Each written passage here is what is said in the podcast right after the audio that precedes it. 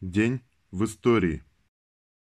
12 июня 1918 года расстрелян великий князь Михаил Александрович Романов 1878-1918 годы жизни, отрекшийся от престола в феврале 1917 года.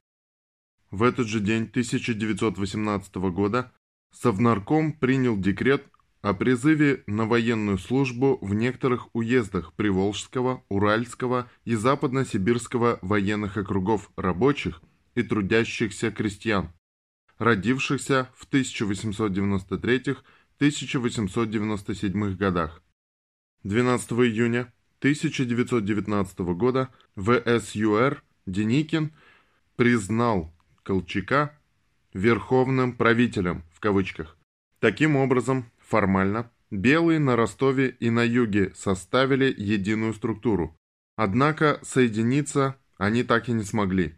И во время последовавшего наступления ВСЮР на нескольких направлениях колчаковцы уже отступали на восток.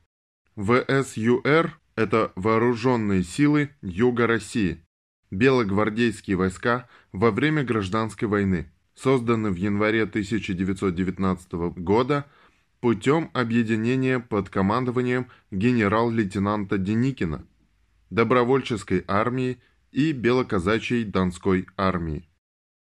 12 июня 1936 года в газетах была опубликована Конституция 1936 года для всенародного обсуждения. Она обсуждалась полгода, от собраний трудящихся на предприятиях до республиканских съездов Советов. В обсуждении участвовало более половины взрослого населения. Комиссия, которую возглавлял Сталин, получила 154 тысячи поправок и дополнений. 1937. Умерла Мария Ильинична Ульянова, советский партийный деятель, младшая сестра Владимира Ильича Ленина, 1917-1929 годах, член редколлегии и ответственный секретарь газеты «Правда». 12 июня 1967 года был запущен космический аппарат «Венера-4», впервые в мире передавший данные об атмосфере другой планеты. Главным результатом полета станции «Венера-4» стало проведение первых прямых измерений температуры, плотности, давления и химического состава атмосферы Венеры.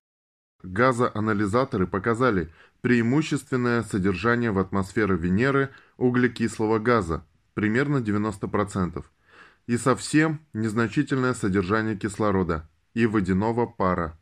Научные приборы орбитального аппарата станции Венера-4 показали отсутствие у Венеры радиационного пояса, а магнитное поле планеты оказалось в 3000 раз слабее магнитного поля Земли.